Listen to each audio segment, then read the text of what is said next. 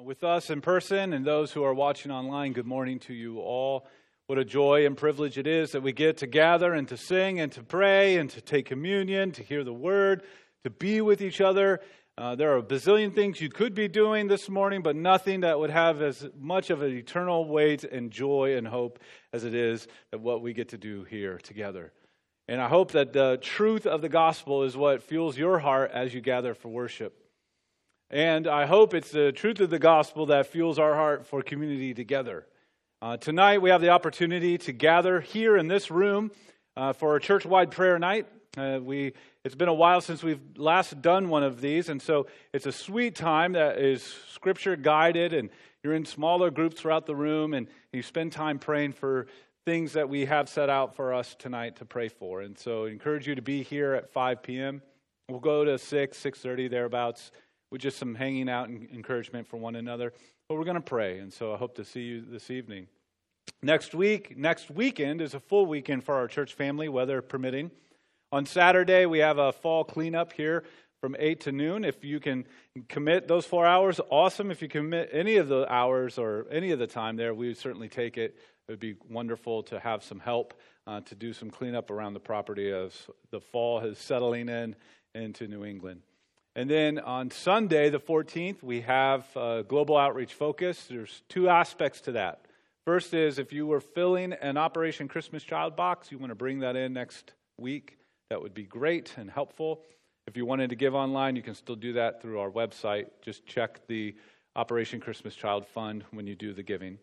And then also uh, on next Sunday, uh, we'll have our one of our global outreach partners Dave Parsons of Unto, a humanitarian relief aid ministry of Cru Ministries. Um, he will be here. He'll preach, and then afterwards there'll be a luncheon um, in here. And so be sure to let us know you attend to that lunch and, and enjoy that time together as we hear from Dave uh, next week. So that's all that's going on. Hopefully, uh, that will be encouraging for you and also opportunities to pray, to serve, and to be encouraged in what God is doing throughout the world. All right, if you have your Bible, we're going to return to Revelation chapter 2. In your Bible, um, we're going to start with verse 9, and, or excuse me, verse 8, and read through 11. And just a few verses to the church in Smyrna.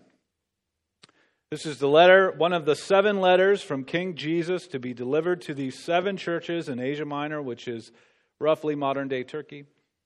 And this letter is to be given to this church in a tough situation, and we're going to find out some more about that as we read through it.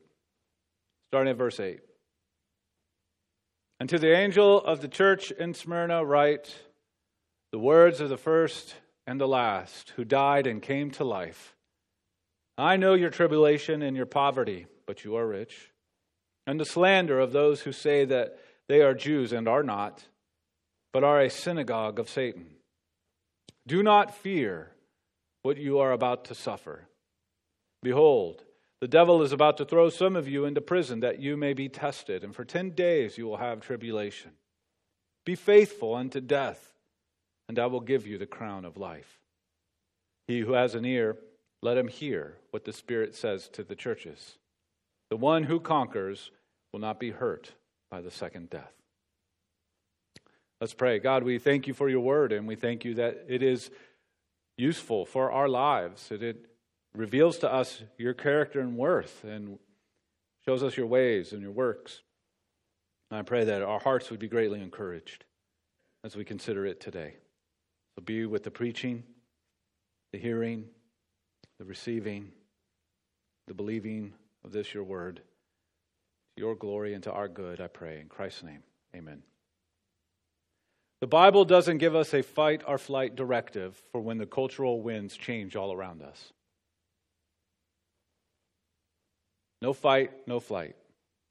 Doesn't lay that out for us. It's not the game plan.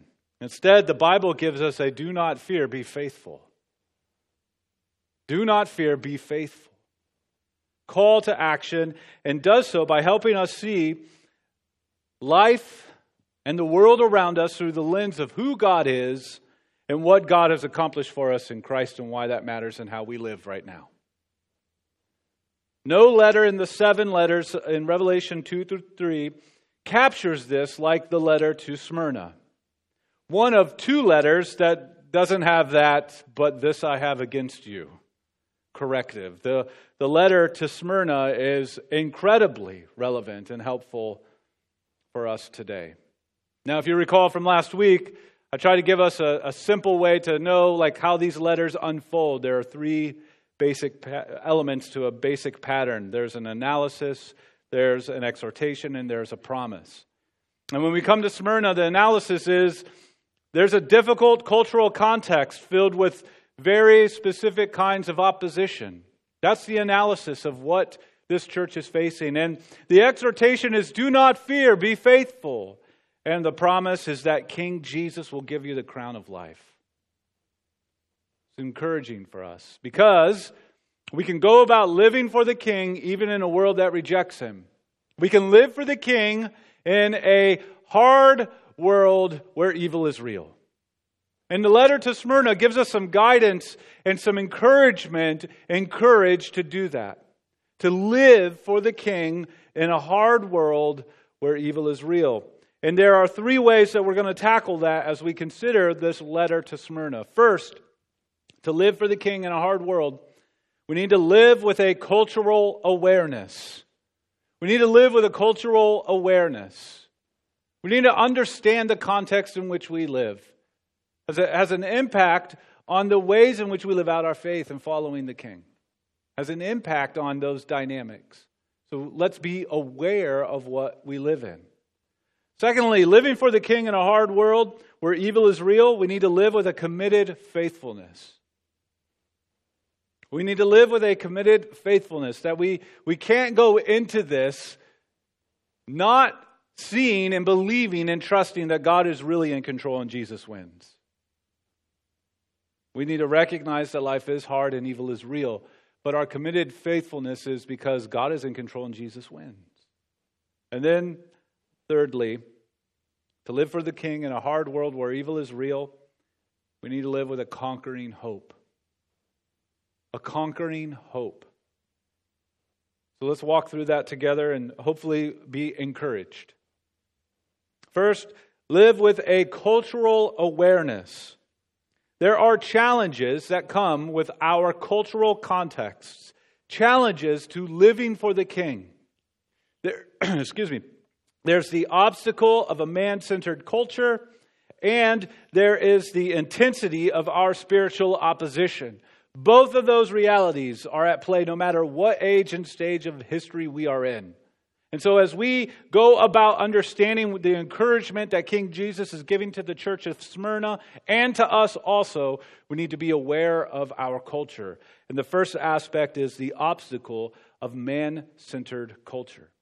Let's take a second to just factor in Smyrna, if you will. Now, I joked the other night, was, all week long, I, I, keep, I kept thinking Smirnoff, and that's not what's said there and I'm going to say it. So I'm, I'm trying to not, I'm saying it now so I don't say it later. And then you're all like, did he just say Smirnoff? So, so this is my way of like diffusing it. There, got it out of the way because I know I would have said it and you all would have been like, what kind of week did he have? Um, Smyrna. Smyrna had to it overwhelming amounts of affluence and godlessness. The cultural context for this church was in one of affluence and godlessness. It went by the moniker as the first city of Asia in both its size and scope, and it rivaled Ephesus. Ephesus was also a very, very important city, and they were sort of rivals of who was best, who had most, who had better, those sorts of things. It was built on the side of a mountainous slope that went down into the sea. It was glorious. It was a retirement place for those who were uh, famous and, and wealthy and rich in Rome. And, and, and Smyrna was one of those places that was beautiful. Its location and the architecture resembled that of a crown. So as you looked at the side of this mountainous slope that goes into this picturesque sea, it was like you were seeing a crown. And that will come in later here in a moment. Smyrna was also very loyal to Rome, very incredibly loyal. In fact, the faithfulness and the loyalty of Smyrna to Rome sort of became a proverbial adage, like that was how they were known. And that was like their brag that we are faithful to Rome. Smyrna, it was their bumper sticker, their billboard that they would have as you would go into their community. Its cultural values were centered on Roman culture, which meant it was very invested in all levels of the worship of the emperor. In the Roman world in this day, they allowed all these places that they conquered to keep their gods, provided that they worship the emperor as a god, as a god in the flesh, in fact. And Smyrna took heart to that, dove all in on that, and also gained a lot of positive relationships with Rome as all their generals and their their senators would retire off to Smyrna. So they, they certainly played the part to, to gain such great standing with Rome, but one of those things is worship the emperor equals the good life. And Smyrna was known as being very aggressive at guarding that. Anything that detracted from the value of worshiping the emperor embracing Roman culture was fiercely and swiftly opposed and disposed. Enter Christianity. Christianity is inherently opposed, or at least in opposition, to any system of man that places man over God. Doesn't matter what kind. Christianity is a God centered religion and faith. And anything created by man is going to be inherently man centered. So Christianity already set in opposition to the cultural values of Smyrna. Smyrna's loyalty to this Roman life and its affluence made it incredibly difficult to follow Christ there, though not impossible. Not impossible. Difficult? Yes. Impossible? No. Again, look at verse 9. I know your tribulation and your poverty, but you are rich. They were experiencing great difficulties, so much so that that brought about financial ruin. That's a literal poverty, not just the spiritual poverty, a literal poverty that would hit these people. If they came to know Christ and embraced the life of following Christ, if they were Christians and baptized and in the church, they most likely experienced financial ruin in Smyrna costly, but they are rich, Christ says. Difficult, but not impossible. That's an obstacle of a man centered culture. That was what they lived in and faced day in and day out. That was the life that they were living. And so when we think about that, we too also face certain obstacles in our lives in the place that we live. I'm, I'm a new person to New England. I lived here for just over two years, and, and we're still coming to grips with understanding the cultural values in New England. And as we were getting ready to come here, we, do, we dove into better understanding what it's like to live in New England the ebbs and flows and the, the maple barns and the whatnots, you know, all of those kinds of things, trying to understand the life of, of what it means to be in New England. And, and and New England is what they say it is it's a post Christian context. A post Christian context. What do we mean by the words post Christian context? That means that the overriding or the main value system in a, a culture or society is no longer shaped or informed by values that would be informed through the Christian faith. That, so, those values of the Christian faith, the way that we look at life and the way that we live it out, the values that we have that inform the way that we go about our lives, aren't the main values of a culture. Something else is more priority. A post Christian context is a significant, that carries with it a significant evidence of a lack of Christian identity, belief, and practice where the Christian value is no longer a part of the cultural values and norms of a community. There's a researcher, um, Barna Group, and they recently did a research on the United States and laid out the top 10 post Christian contexts in the United States. And if you look up there, you see that overwhelming amount of those locations, those city groups, are found in New England. Seven of the top 10 are New England. Because I don't know, do we count New York as New England? New York, nah, whatever. We'll just, we're not going to count New York, right? Nashua falls into number five the Boston to Manchester corridor. Number five in the nation. Number five in the most post Christian context in the nation. That's, our, that's what we are to be aware of. We don't live in a place that values the things that we value. In fact, values things that make it difficult to follow Christ. In this part here uh, uh, of the world or of our country, and really our country as a whole, it's just going to take its time as it ebbs through. It's not emperor worship like Smyrna was facing, but it is self worship. The uh, idealized, secular self is at the center. Self has now become the new emperor. Self defines the terms of identity, meaning, and purpose. And anything that detracts from self is to be fiercely and swiftly opposed and disposed.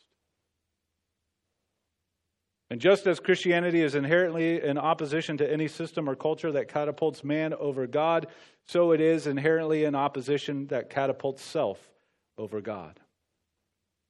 A post Christian context holds up, idolizes, and secularizes self. So, New England's loyalty to self makes it incredibly difficult to follow Christ here, but not impossible. Not impossible.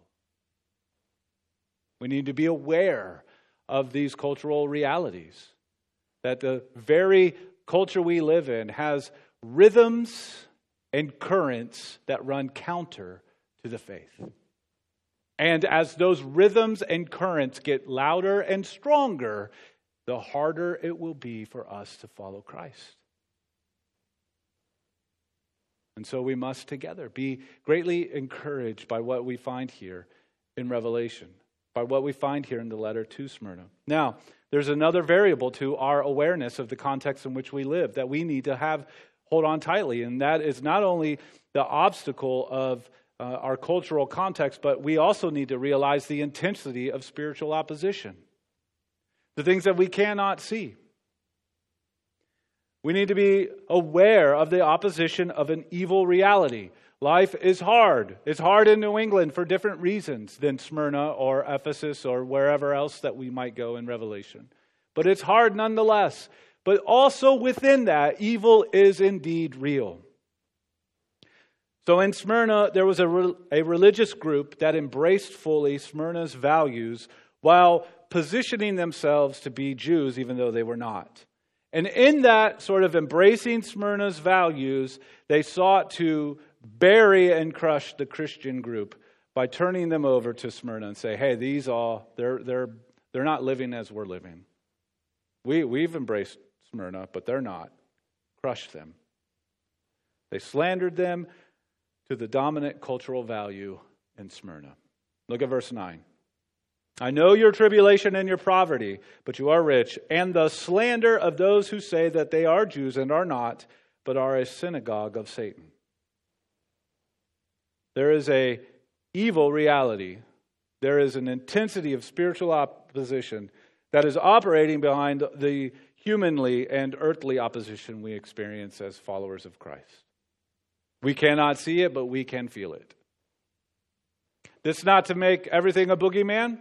So we should, you know, have caution with that, but it is to not ignore it as if it is not at work. There is evil opposition, evil spiritual opposition. And the church will experience all sorts of seasons living in this world some good, some hard, and some especially challenging. But behind this mistreatment that the church in Smyrna was experiencing is the reality of spiritual opposition. Life is hard, evil is real. Verse 10 Do not fear what you are about to suffer. Behold, the devil is about to throw you into prison, that you may be tested, and for 10 days you will have tribulation. We'll come back to some of that verse, but just note the devil is about to throw you into prison. Behind the, the mistreatment that the church receives here and throughout the world is evil spiritual opposition to God and his ways. Later in Revelation, we're going to get into the, the vivid and nitty gritty of that. And, and we're going to find Satan, who attempted to crush Jesus and failed, is going to turn his attention to crush the church. And so we need to be aware of that. So when I read the New Testament and I see this played out, I don't see a call to arms against the culture. I don't find that anywhere in the New Testament. Make war against the culture. I see lots of instruction and care on how to live on the margins faithfully and purposefully with gospel aims and gospel hopes. I see the call to make much of Jesus even in the face of such opposition and obstacles. That we are to be hope filled people even while feeling the weight of obstacles and oppositions around us. I also, when I read the New Testament, I see the reality of spiritual opposition. And that reality is met with the call to prayerful dependence and gospel courage. To keep holding on and making much of the King. So, friends, are we aware of our culture? We are aware at times and we want to fight. Other times we want to flee. But that's not our instruction here. That's not what Smyrna was called to do, nor us. Do not fear, be faithful. That leads us to the second aspect of living for the king in a hard world where evil is real, and that is not only are we to be aware of our cultural context, but we need to be committed in our faithfulness to following the King. And, and we do that by keeping a Christ centered perspective on life. We are able to go about being committed and uh, have committed faithfulness, live with committed faithfulness when we are keeping a Christ centered perspective on life. Again, the call do not fear suffering, be faithful unto death. That's what bookends verse 10. It starts off by saying, Do not fear what you are about to suffer, and it ends with, Be faithful unto death. That's our call to live with this committed faithfulness. And, and we do so knowing that we are to look at life and the world around us and the, the end of our lives all through the lens of what we are and have in Christ. And when we do that, we find that suffering is a short term reality. No matter the level and the intensity of that suffering, though some of it, it can be overwhelming, it is when we look at life and the world and eternity, uh, eternity excuse me, through the lens of Christ, we find that suffering is a short term reality. Now let's come back to that verse in uh, verse 10. Behold, the devil is about to throw some of you into prison that you may be tested, and for 10 days you will have tribulation. And you're thinking, wow, that's incredibly specific, John. 10 days? Well, again, we have to keep in mind something we covered it early on in our series that Revelation is going to carry with it some very highly symbolic things to it. And so the 10 days, in light of the scope of eternity, is a symbolic reference to the short term reality of suffering compared to eternity. The short term reality. That doesn't take away the challenge of it, but in the midst of the intensity of suffering, we labor together to keep a Christ centered perspective.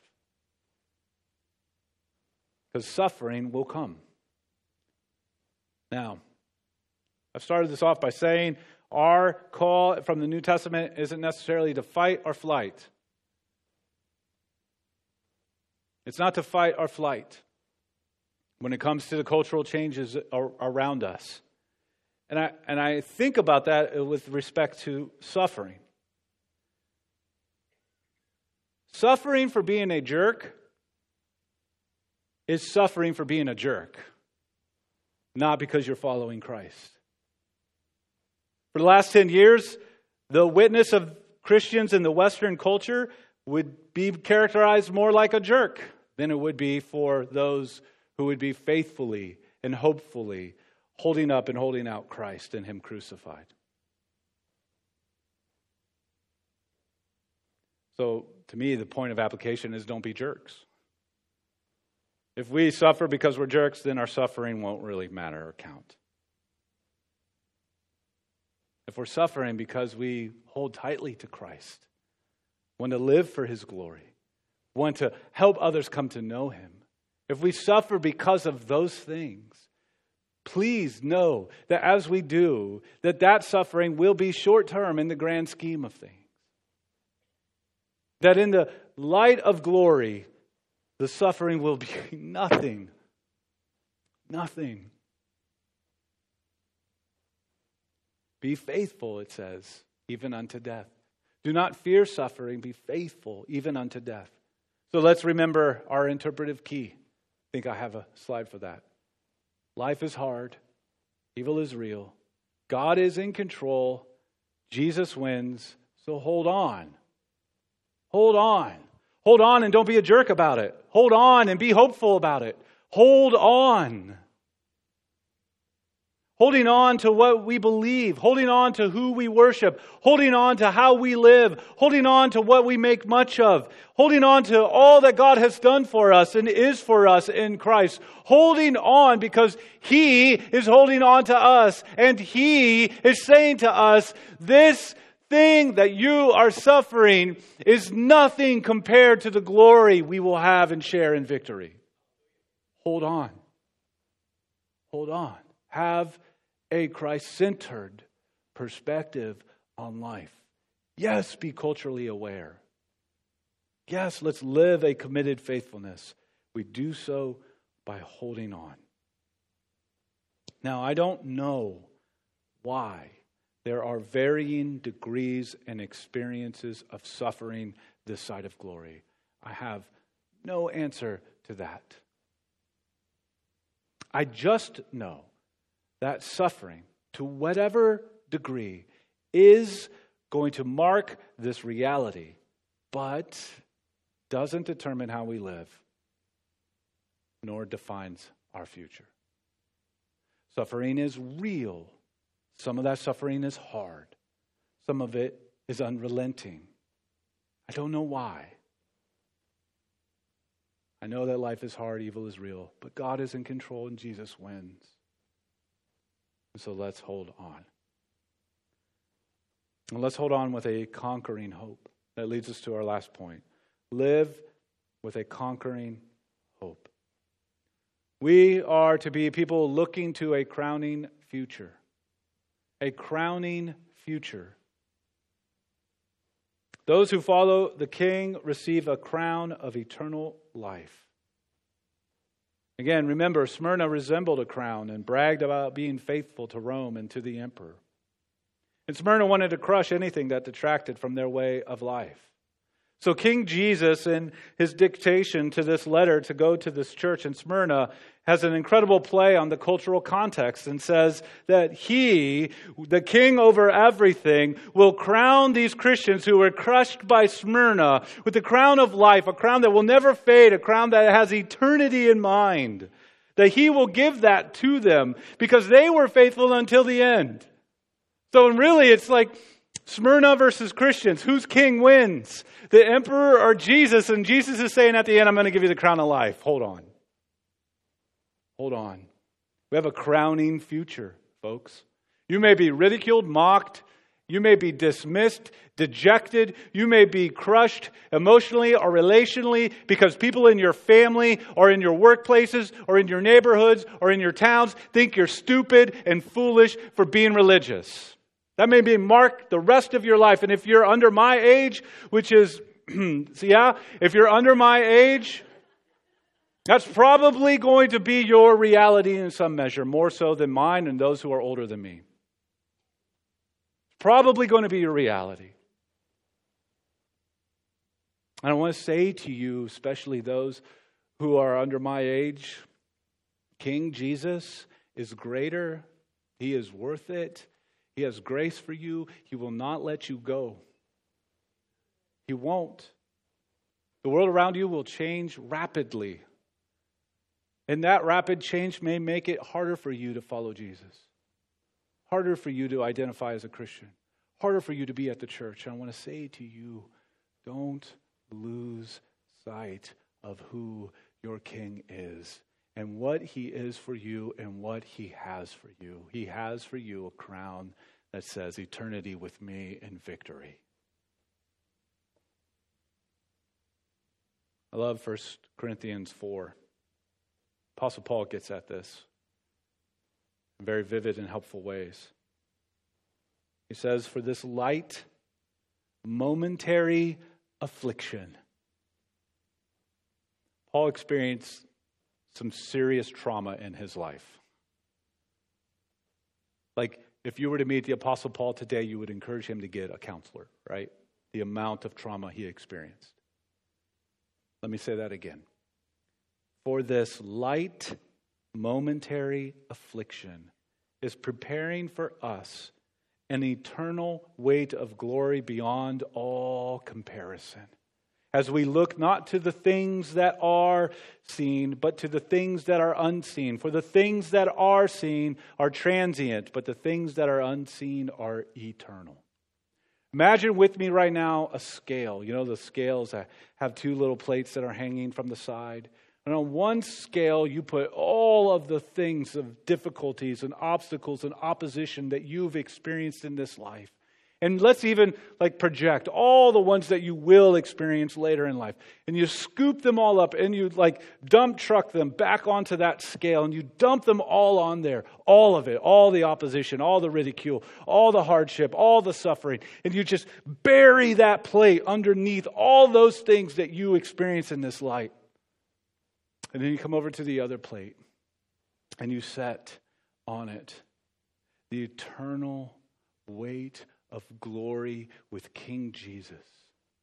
And it catapults into the abyss of nothingness all, every drop, every crumb, every ounce of every amount of suffering you could ever experience. It's so heavy that it just catapults it into the abyss. Gone.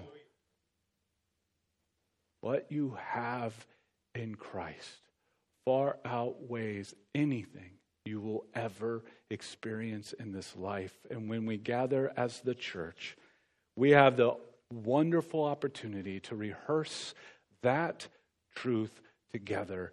Even in our cultural awareness, we realize that we are foreigners in a foreign land, living in the margins. So let's do so with great courage, with great joy, with great hope Let's do so with great purpose because we have a king and he wins. King Jesus has gone ahead of us, experiencing the worst, conquering all, giving us everything, and gloriously gracious to keep us to the very end. So hold on.